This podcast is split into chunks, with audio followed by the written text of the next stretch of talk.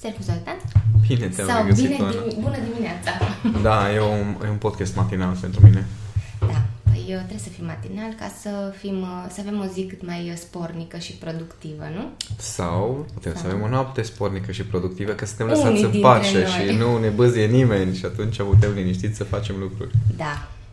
Păi eu, uite, ai, uh, ești așa foarte vesel, uh, plin de viață, pentru că tocmai ai mâncat. Din cele 20 de feluri de brânză pe care le-am Așa. primit cadou. Și uh, se potrivește foarte bine starea ta, starea noastră de altfel, cu uh, Subiectul tema podcastului. podcastului de astăzi, da.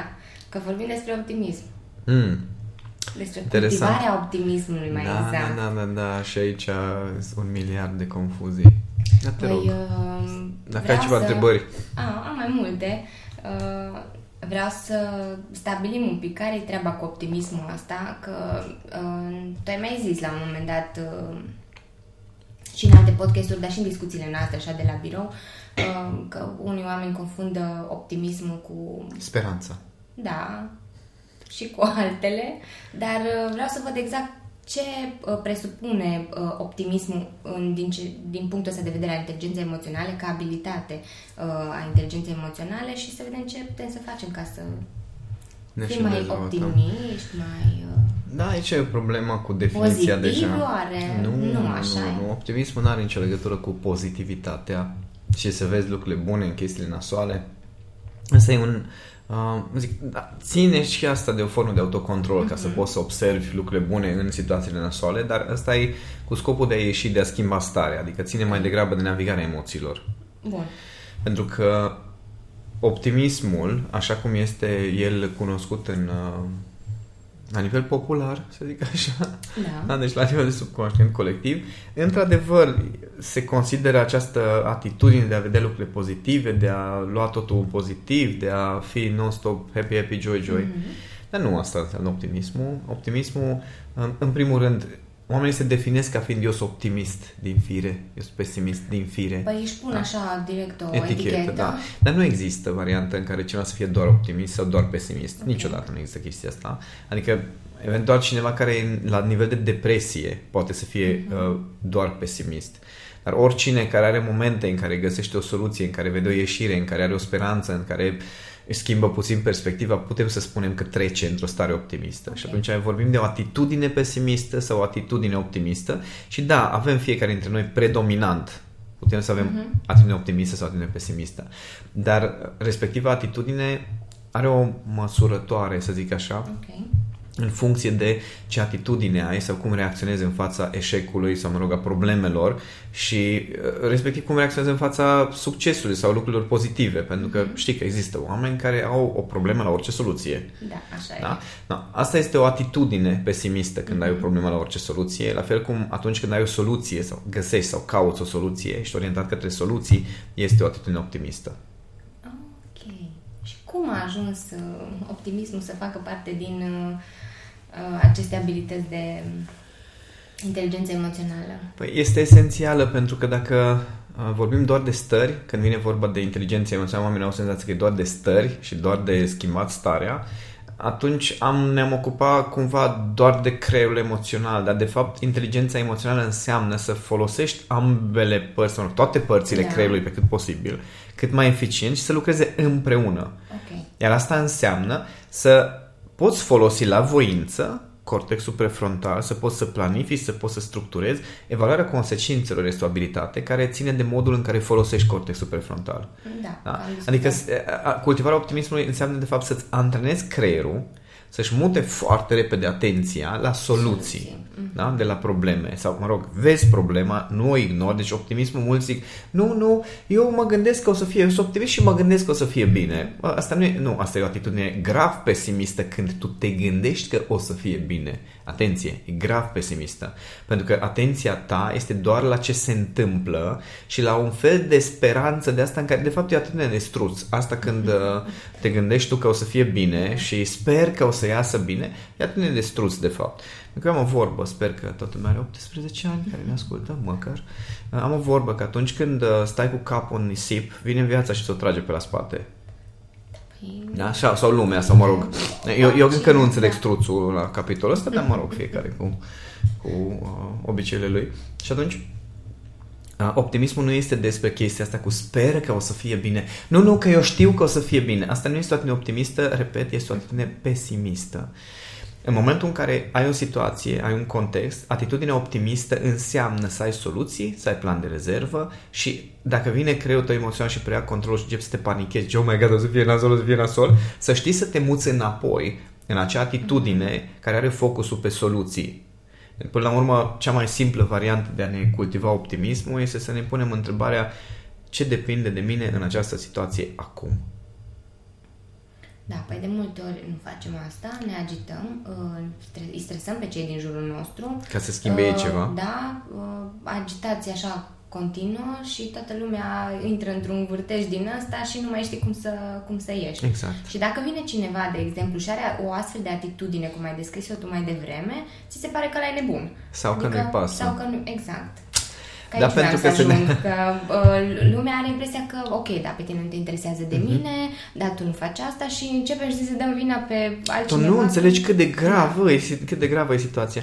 Dar asta e o problemă în faptul că noi ne așteptăm ca în haită toată lumea să înțeleagă nivelul de pericol despre care vorbim. Doar că în acest moment, hai să luăm un pic mai din uh, istorie, da? Așa. Adică dacă venea cineva alergând către trib și era panicat pentru că văzuse tigrul, Da, da? Acel tigru era amenințare în egală măsură pentru toată lumea. da. Adică chiar dacă, să zicem, uh, tu ești războinic și uh, ești antrenat să lupți cu diverse animale, dar totuși tigru este un nivel de amenințare cu care nu-i de joacă. Da? Adică Corect. chiar dacă tu știi care sunt soluțiile pentru chestia aia și fugi repede și iei scutul și îți iei arma și te duci să lupți cu tigru, tot nu o să fie tot una creierului tău pentru că este o amenințare reală la adresa vieții tale și a familiei și a puiilor și a tuturor. Da? Dar câți dintre noi avem de a face în ziua de astăzi cu amenințări reale? Da? E foarte important să ne gândim la treaba asta.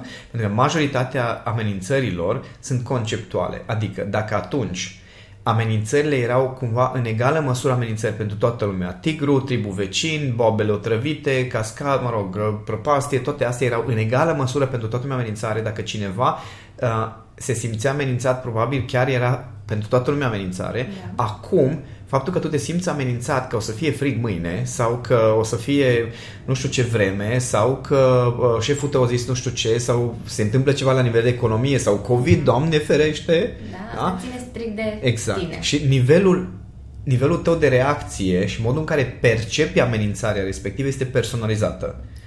Ok. Și atunci, dacă eu sunt panicat, dar creierul meu a rămas la fel, că dacă eu sunt panicat că vine tigru și tu nu înțelegi chestia asta, tu o să mor și probabil și eu după aia. Înțelegi? Înțeleg, și atunci da. noi așa ne comportăm. Și, și când, când mă uit la tine și zic, da, tu, tu nu înțelegi cât de gravă e și dacă tu te uiți calm la mine și îmi zici, uh, nu mi se pare grav, atunci creierul meu emoțional îmi spune că tu ești inconștient. Da? Da. Tu sau nu-ți pasă sau ești dus și ești în foarte mare pericol și eu trebuie neapărat să te agresez ca să înțelegi că și pentru tine este uh, uh, pericol chestia asta. Dacă se poate să te iau cu forța pentru că o să te mănânce tigru. Dar acum, cum faci um, trecerea asta? Adică când știi că într-adevăr e pericol sau nu e pericol? Păi e pericol? Păi, pentru fiecare pericolul presupune... Hai să vedem ce înseamnă altceva. pericol. Hai să definim pericolul. Ce înseamnă pericol pentru tine? Nu știu, un moment în care uh, simți că nu mai deții controlul și că... În e momentul o în care ce frică de- faci? Uh, ți-e frică de ceva, nu? Exact, da. În A zis care că în momentul în să- care simți. Dar Da, e pericol simt. sau nu e pericol? Da, interesantă. Păi, e Da? E, e, la- e pericol, E e, e, pericolul un pericol meu. perceput. perceput. Da, da, hai să că vedem ce în- înseamnă pericole, pericole reale în viața de zi cu zi. Păi, uh, De exemplu, este normal să îți fie teamă sau să simți chestia asta cu pierdutul controlului și că ești în pericol, dacă tu stai în dreapta cu cineva care conduce ca un zăhăit. da. Da? Este normal, pentru că Normal. acolo e, chiar este pericol. pericol, da? da. Și sunt mulți care nu înțeleg. Dar nu înțeleg ce te, ce te stresezi, pentru că eu nu mă stresez. Deci, că, din nou, eu nu Da, percep pericolul, înseamnă că nu este, înseamnă că nu trebuie să te stresezi, tu ești dus. Da? Da, Este un pericol real. Dacă vine o mașină în viteză către tine și tu ești pe drum, de exemplu, dacă aleargă un nebun cu cuțitul către tine, da? deci sunt niște situații în care pericolul este real. Da? Sau te plimbi pe marginea balconului la etajul 7, dar pericolul este real, chiar dacă acea persoană care face acele lucruri are senzația că deține Control. controlul, uh-huh. nu înseamnă că pericolul nu este real. Okay. Da? Cineva care face alpinism, de exemplu, acolo sunt niște pericole reale la care trebuie să fii foarte atent, că dacă îți scapă chestiile alea, poți să mori. Dar câte situații de genul acesta avem în viața de zi cu zi? Nu, sunt destul De de câte ori ai fost rare. în pericol săptămâna asta? N-am fost. Și aici e problema, că noi nu suntem în pericol real. Mhm. Majoritatea oamenilor în jurul nostru uh, trăiesc viața într-o continuă percepție a pericolului. Ce o să zică vecinul, ce o să zică mama, ce o să zică iubitul, ce o să zică soțul, de ce o făcut ăla, ăla nu face. Toate lucrurile pe care noi le interpretăm ca fiind periculoase pentru noi, de fapt nu sunt periculoase, nu au consecințe asupra integrității noastre fizice.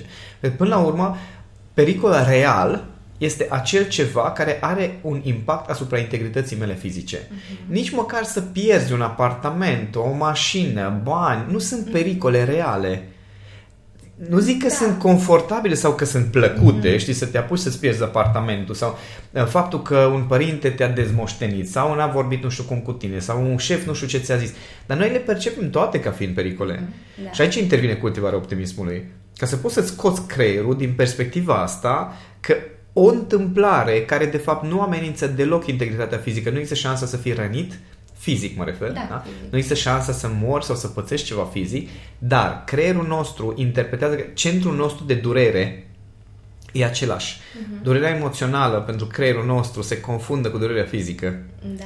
Și atunci- Cam așa facem, da. A, a, asta e senzația, da. Da. da? Și atunci, dacă noi avem o, o, un pericol perceput, creierul nostru traduce chestia asta ca și cum treaba asta îți amenință viața, deși nu este Nu adevărat. Mhm. Și dacă noi pute, putem sau nu putem ieși din treaba asta, ține de cât de bine avem dezvoltat această abilitate care se numește cultivarea optimismului.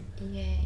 Împ- împreună înțeleg cu evaluarea și consecințelor cu evaluarea, optime. da, asta vreau să zic că cumva toate uh, abilitățile astea de inteligență emoțională creează fuziune. Mm. Că odată ce încep să le dezvolți pe fiecare din ele, se creează niște conexiuni acolo. Da.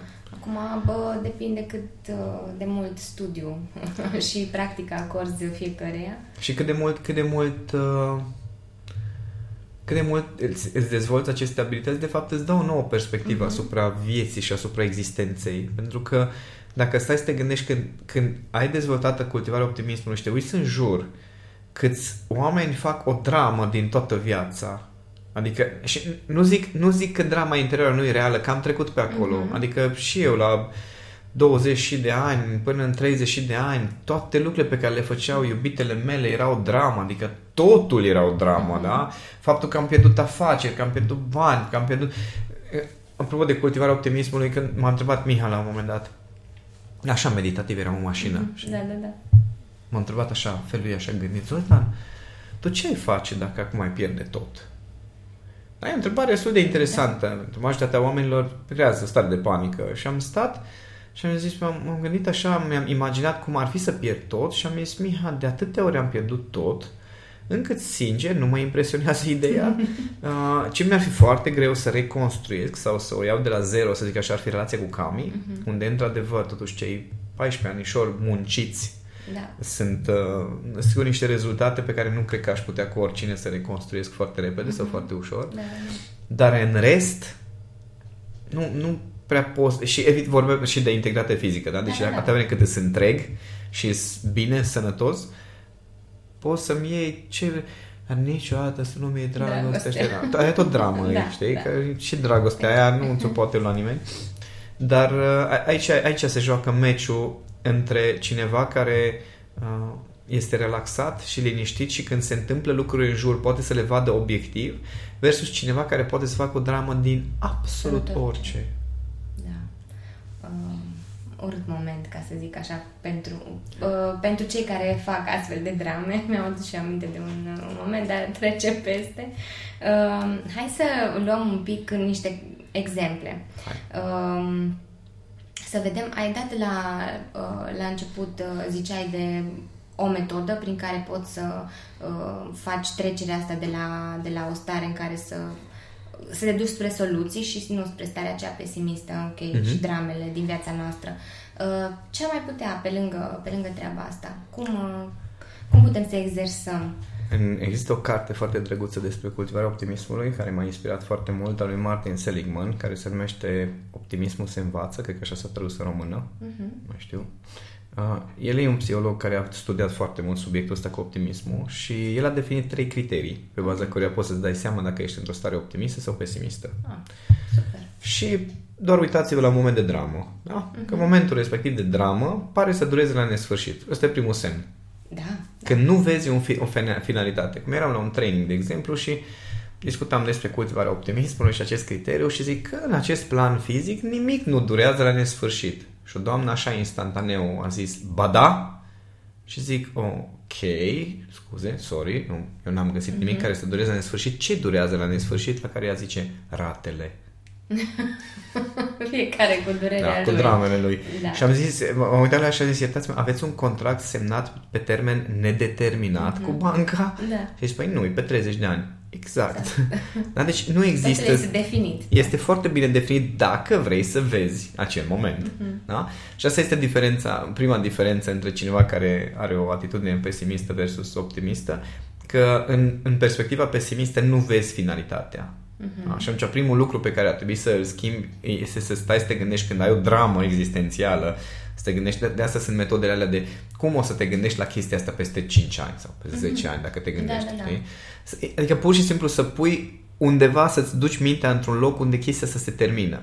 Ca să vadă creierul tău că n-ai murit. Da? Apropo de ce ziceam de durerea da, fizică da. și pericolul, dacă percep ca fiind pericol, uh, rezultatul de... final e cu moartea. moartea da. Și atunci dacă tu ți imaginezi că s-a terminat chestia aia, creierul tot zice, ă, stai și n-am murit, a, deci existăm și iese din bucla respectivă. Mm-hmm. După al doilea criteriu, este despre impact. Adică atunci când ai o dramă, ai senzația că tot este afectat de drama aia. Adică nu este doar despre, um, nu știu, am luat jumătate din salariu sau, uh, nu știu, locul meu de muncă se va desfința. Practic se uh, răsfrânge asupra întregii tale vieți exact. și totul în viața Totul ta se năruie. Okay. Da? Și pentru că toată atenția creierului este mm-hmm. doar la acel ceva și toate sunt văzute prin filtrul acelui mm-hmm. lucru. Și atunci uh, primul lucru este să, adică, mă rog, al doilea după primul, care e criteriul cu perioada când se termină, al doilea lucru este să poți delimita impactul. Mm-hmm. Adică zici, bun, uh, nu am job, dar și ai o grămadă de alte lucruri pe care le ai în continuare sau abilitățile tale nu s-au dus, piața da. muncii nu s-a desființat, sunt oameni care au job, adică să ieși din chestia asta cu toate lucrurile au fost afectate de faptul că e ca și cum când, dacă tu ți-ai pierdut jobul, totul se termină. Mm-hmm. Nu, jobul tău s-a terminat. Da. Și să înțelegi că acel ceva care s-a întâmplat are un impact limitat. Și aici nu vreau acum să mergem în chestii mai grave, pentru că unii o să ziceți că nu-mi pasă, dar se poate merge până la lucruri foarte dureroase și grave în mhm. viața, genul despărțire. Adică doar gândiți-vă cei care aveți sub 30 de ani, cum vă afectează o despărțire sau un, sau un divorț sau știu chestiile astea care... Afectat, chiar cum v-a afectat, da, exact. 30, că... Uh, e, e, e, cum zic, e dramă cosmică în momentul în care cineva te-a părăsit, cineva s-a despărțit, Doamne fer, cineva te-a înșelat, ca și cum ca și cum înșelatul ăla este centrul existenței tale și nimic nu este important în afară de asta, da? da. Asta este um, criteriul cu impactul, să înțelegi că și dacă ai fost trădat în cel mai josnic mod posibil, este o chestie de moment și o să treacă. Da, da, da. da? Uh, și al treilea criteriu ține de controlul pe care îl avem asupra evenimentelor. Și aici este și un pericol foarte mare legat de faptul că atunci când ni se întâmplă ceva, starea de victimă, de fapt, este o perspectivă pesimistă, mm-hmm. când ai senzația că nu ai control asupra nimic. Uite ce mi-a făcut Uh-huh. Da? Adică dacă cineva îți face ție lucruri, ăla este un sentiment de victimă pe care nu vrei să ți-l asumi, pe care nu vrei să îl gestionezi, pentru că e mult mai ușor, e mult mai comodă da, poziția da, da. aia în care tu nu trebuie să faci nimic, respectiv nu trebuie să-ți asumi nicio greșeală. Uh-huh. Și atunci, dacă este cineva care e în poziția asta de uite ce mi s-a întâmplat mie, da? sunt niște factori externi care vin către tine, îți fac niște lucruri și tu n-ai făcut nimic. nici măcar n-ai pus în cale. Da? Adică atunci când vorbim de... Deci atâtea discuții de genul acesta am avut cu... Dar uite, uite în ce hal am ajuns ce mi-a făcut, nu știu, soțul, da, iubitul da, și da. Și întrebarea mea este, ok, dar cine l-a ales? Și ajungeam la niște discuții, păi eu l-am ales, dar când l-am ales, nu era, când așa. nu era așa. Ok, și între timp, de la ce s-a schimbat? Păi nu eu. Știi? Adică această atitudine de nu eu, mm-hmm. tipic românească, by the way. Da, da, da. Chestia asta e, e foarte periculoasă pentru că ne, ne amplifică starea de victimă. Mm-hmm. Eu nu spun că extrema cealaltă este când cineva își asumă rolul de salvator, de exemplu, mm-hmm. că de mine depinde tot restul lumii și... Da, bun, acolo avem alte complexe de mm-hmm. Mesia și alte asemenea okay. jocuri interioare. Dar starea de victimă este exact starea asta în care de mine nu depinde nimic, eu n-am, n-am decizii de luat, eu n-am alegeri de făcut, mie doar mi se întâmplă lucruri.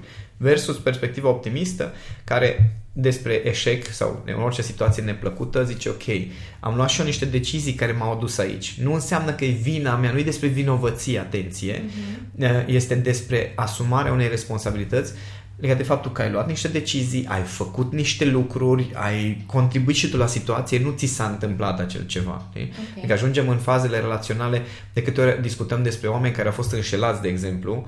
Chiar recent am avut o discuție foarte simpatică în care prima întrebare, ok, și tu ce ai făcut ca să ajungi înșelat? Așa.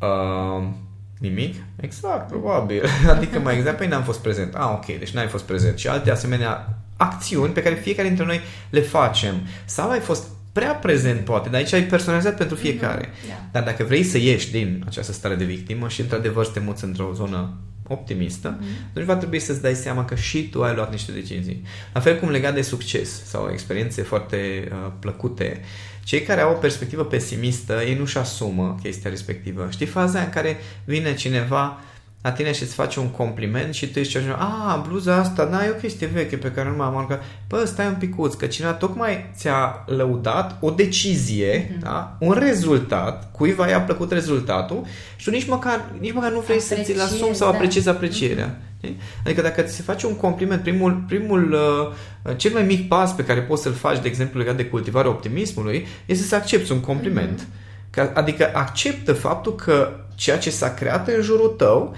da, este și din contribuția ta. Adică, băi, ce bluză faină, a, chestia asta, a, da, mie, da, bă. Adevărul e că nu suntem învățați să primim complimente. Că suntem niște victime. Păi da. Universul a pus pe mine bluza. Ceva de genul, știi? Sau, a, nu știu, am primit-o sau, da. știi, lucruri de genul ăsta. Dar uite, vezi, lucrurile astea mărunte de care pomenești tu, noi nu le sesizăm. Nu. Și considerăm că nu fac parte din Uh, Din nimic, e o chestie așa... Da. Așa e. Așa se întâmplă, da, da uh, universul. Da, universul ne face să devenim pesimiști și culmea, uh, cultivarea pesimismului este exact această atitudine în care dacă se întâmplă ceva pozitiv în jurul nostru, repede îl negăm cu ceva.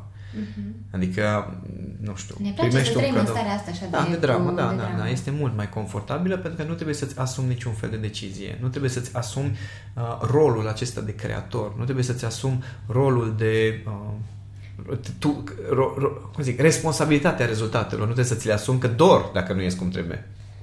Păi da, dar ți-asumi și durerea aia până la urmă, că tot ajungi să suferi, dintr-un motiv sau altul, nu? Da, numai că suferința și... este o stare pasivă, care nu consumă decât energie interioară, dar nu trebuie să te obosești foarte tare, nu trebuie să faci nimic. Da, dar... Este cea mai... Și acum, apropo de cultivarea optimismului și suferința, așa am spus chestia asta și o să mai, o să mai repet, suferința este cea mai, uh, cea mai egocentrică stare pentru că atunci când suferi, tu chiar nu vezi nimic altceva mm-hmm. decât acele bucățele din da. existență da. care îți susțin ție suferința. Da, da, da. da. Ei, trebuie să facem ceva să nu mai... Uh... Să scoatem dramele din viața noastră. Oh, da, le tot dau uh, clienților mei filmulețul. Este un filmuleț foarte drăguț, o reclamă, de fapt, mm-hmm. la un post de televiziune, parcă. Dacă vreți să-l vedeți, căutați pe YouTube uh, Need More Drama, așa caut eu când vreau să dau link-ul. foarte simpatic, uh, într-o piață de asta micuță de oraș mic.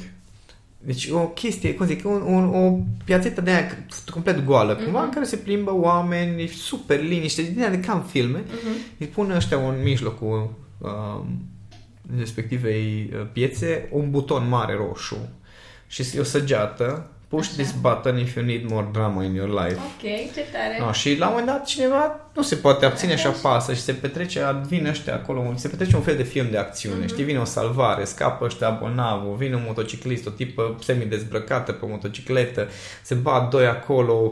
uh, Deci, cum zic, o chestie pe care se desfășoară în, nu știu, un minut, dar într-un minutul ăla se întâmplă tot ce vezi tu în filme de acțiune, se împușcă ea pe acolo, tot și în, în, după minutul ăla se face liniște complet, se revine totul exact cum era înainte. Și cam asta e, pentru mine, o exemplificare foarte faină de ce facem în mintea noastră. Da?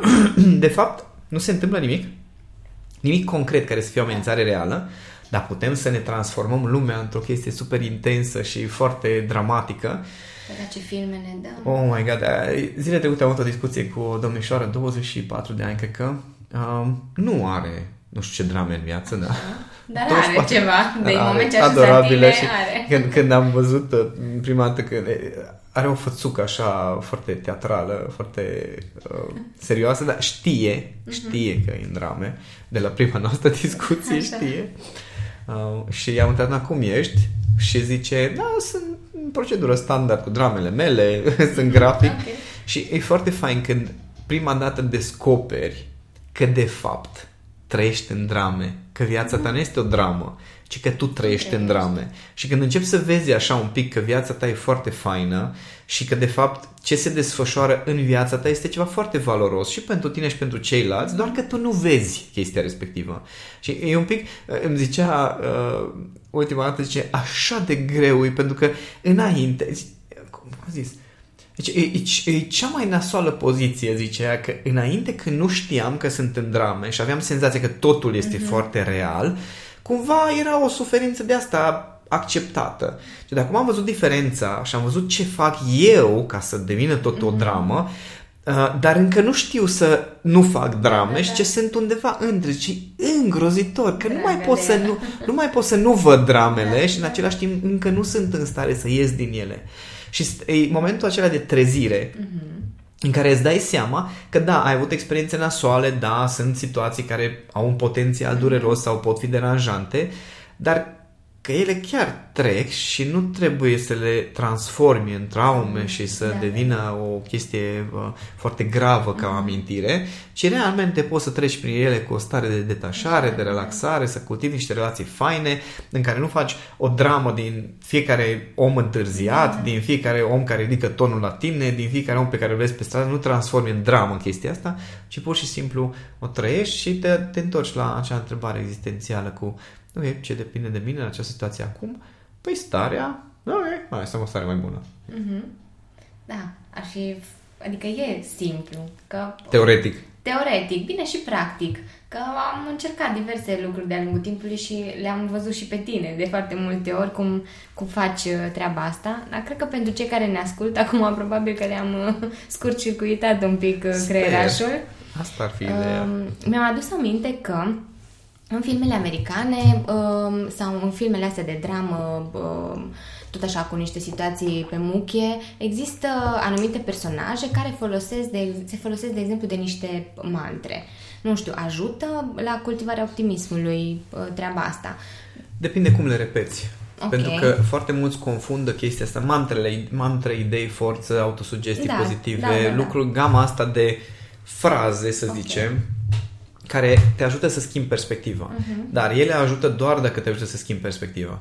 Ah, ok. Și Faptul că tu, tu repeți, de exemplu, nu că o să fie bine, o să fie Mhm. bine, o să fie... Asta, asta e o mantră care e foarte periculoasă, după cum spuneam, Da. da. e ca și cum îți bagi capul în, uh, uh, în pământ. Ce poți să faci, în schimb, este sunt mantre care mai degrabă îți orientează atenția către soluții. ok. Da? Nu știu, lucruri de genul, sigur există o soluție, trebuie doar să îmi deschid mintea sau uh, uh, habar n-am dacă îi să schimb ceva, lucrurile depind de mine până la urmă. Chestii de genul acesta care îți aduc aten- cele trei criterii, știi? Da, da. Adică mantre de genul, ok, numai puțin, stai să mă gândesc când se va termina chestia asta. Niciodată. Ok, Mhm. dacă ăsta e răspunsul tău interior cu niciodată, înseamnă că încă nu trăiești în realitatea Realitatea fizică, fizică, trăiești în da. realitatea emoțională. Sau alte lucruri. Despre asta e, astea sunt uh, modele de auto-coaching din Back to Yourself. Că acolo, Da, cred că am pus două modele de auto-coaching la cultivarea optimismului. da, sunt două. Da, sunt modele chiar auto- ultimele două. Da, modele de auto-coaching care te ajută prin întrebări să revii puțin la, uh, la realitatea mai obiectivă, să zic așa, și întrebări pe care după aceea poți să le folosești și pentru a-i ajuta pe ceilalți. Acum nu o să intru în detalii cu modelele de auto-coaching, e mult prea lung, adică sunt materiale destul de elaborate. Dar, ce, ce dar ca idee, devreme, cam asta Mhm. este. Mai degrabă ar trebui să-ți pui niște întrebări la care să existe un răspuns deschis, da? De exemplu, să te întrebi, ok, care sunt lucrurile care depind de mine acum? Sau uh, care, este, care este un moment în timp în care știu sigur că lucrurile astea o să se fi terminat? Și unii când se gândesc la chestia se apucă direct de plâns, știi? adică gen, au o problemă relațională. și își pune întrebarea, Da. da. care e momentul în care se termină? Oh my God, că mă părăsește! Ok, stai puțin, stai puțin și suferința după ce te-a părăsit, când se va termina? Niciodată! Niciodată. Ai mai, fost, ai avut despărțire? Niciodată. Ah, ok, prima ta relație înseamnă Da, că mai atunci- poți să dramatizezi da. un pic, dar fiecare dintre noi am trecut deja prin destul de multe experiențe ca să putem să ne dăm seama dacă suntem un pic lucizi diferența uh, dintre o amenințare reală și o amenințare pe care o dramatizăm. No more drama. Da, am, adică am vorbit cu niște oameni așa de interesant a fost. Eu eram convins că am avut o viață zbuciumată și dramatică și am avut ocazia să vorbesc cu un prieten bun care mi-e foarte drag um, și mi-a povestit, adică îl apreciez foarte mult pentru felul lui de a fi și cum funcționează el și eram cumva, aveam senzația că atitudinea lui la către 30 de ani, da, deci nu Ok. vorbim de foarte mult, Da, depășit foarte pragul. mare vârstă, da. Mhm. Uh, aveam senzația că atitudinea lui se datorează faptului că a studiat foarte mult, conduce oameni, are afacerea proprie și cumva am pus pe seama unei evoluții mai rapide decât altora. Ca să aflu de fapt că la 14 ani și-a pierdut mama și a trăit într-o familie în care la 14 ani taică său a zis a murit măta, poți să te muți. Da? Și efectiv a fost alungat și trimis dintr-un loc în altul și avea momente în care uh, a leșinat de foame și se ruga la spital să-l mai țină încă două zile ca să aibă ce să mănânce. Deci au fost niște momente, după construit business-uri de milioane de euro și de la o zi la alta a luat cățelul și a plecat și a lăsat totul în urmă pentru că simțea că nu mai poate și efectiv cu niște sute de euro în buzunar și-a început viața de la zero. Da, da, când, știi, te uiți un pic la oameni de Acolo genul e- acesta, da, sau uh, uh, cum era Mie mai vine să execut oameni, tu mă Da, cunoști da, și da. mai avem o listă împreună de oameni care ar trebui executați și am avut ocazia să uh, cunosc pe amicul ăsta al meu, unul dintre ei care uh, în tinerețe uh, era un derbedeu efectiv, după propria recunoaștere, da? Că era un derbedeu și uh, bătăuș de ăsta care a lăsat în sânge un taximetrist la un moment dat și nu putea să pățească nimic pentru că părinții erau într-o poziție anume și cumva a crescut cu atitudinea asta că îi se, îi se cuvine totul, uh, s-a apucat de droguri pe la 20 și ceva de ani, s-a lăsat singur, droguri grele, atenție, Da, da, și da. s-a lăsat singur și acum este unul dintre cei mai faini oameni pe care îi cunosc, cu o stare faină de libertate, cu o atitudine de a ajuta pe toți, de a fi chiar în poziție de educator, așa part-time, să zic Da, așa. da, da. Și e, e genial omul și mă gândesc, păi, deci dacă pe ăștia i-aș executa când sunt mici, știi? Da, uite, Umanitatea ar ar pierde. pierde. Dacă așa S-ar am pierde pierde niște niște- oameni. Și aici, aici este un joc, dragii mei, al, al dramelor și filtrelor personale pe care cu cât le putem da mai repede la o parte, cu atât mai ușoară o să ne fie viața și cu atât mai ușor o să putem să vedem potențialul și Și să Lucrurile ne bucurăm bune, până da, la exact. urmă de viață și Exact, să de ne toate bucurăm. lucrurile astea uh, mărunte. Chiar îi, îi spuneam unei cliente um, că tu te bucuri ca un copil de orice chestie primești. Și ea a râs, știi, în conversația noastră și zic, nu, să știi că exact așa e. Deci dacă aș putea să te filmezi de fiecare dată când tu primești ceva, nu contează că, nu știu, uh, primești o cafea sau cineva îți aduce ceva dulce sau orice. Nu mă știi? filma, te rog. Da, nu, nu. Dar bucuria aia, știi, atât de sinceră și de simplă, nu, e, nu, foarte rar o vezi, știi, la cineva. Pentru că nu suntem obișnuiți să ne Da, bucurăm, asta da. e tot. Și știi care e culmea? Că oamenii uh, vor să se bucure de lucrurile mari, dar nu se bucură, e ca și cum aștept să se întâmple ceva mare ca eu să am o stare de bucurie. Da, dacă nu se întâmplă, Exact. Și dacă, dacă de lucrurile mărunte nu știi să te bucuri, nu o să poți să ai starea respectivă atunci când chiar se va întâmpla treaba asta. Și cultivarea optimismului este și despre această uh, perspectivă un pic Neutru e mult spus, dar acea perspectivă în care, pe de o parte, reduci dramele ca să nu te apuci să mm-hmm. iei decizii pe ele, dar nici nu intri în zona aia de exaltare în care, oh my god, ce bine o să fie gata, acum să rezolvă toate nu, problemele. Nu, aia e deja exagerată exact. și nu e reală. Exact, e, că da. e la fel de, la fel de uh, uh, Uite, acum am dau seama că explic chestia asta, știi cum e cu cât ține un trainer, un training până îl înțelege. Uh,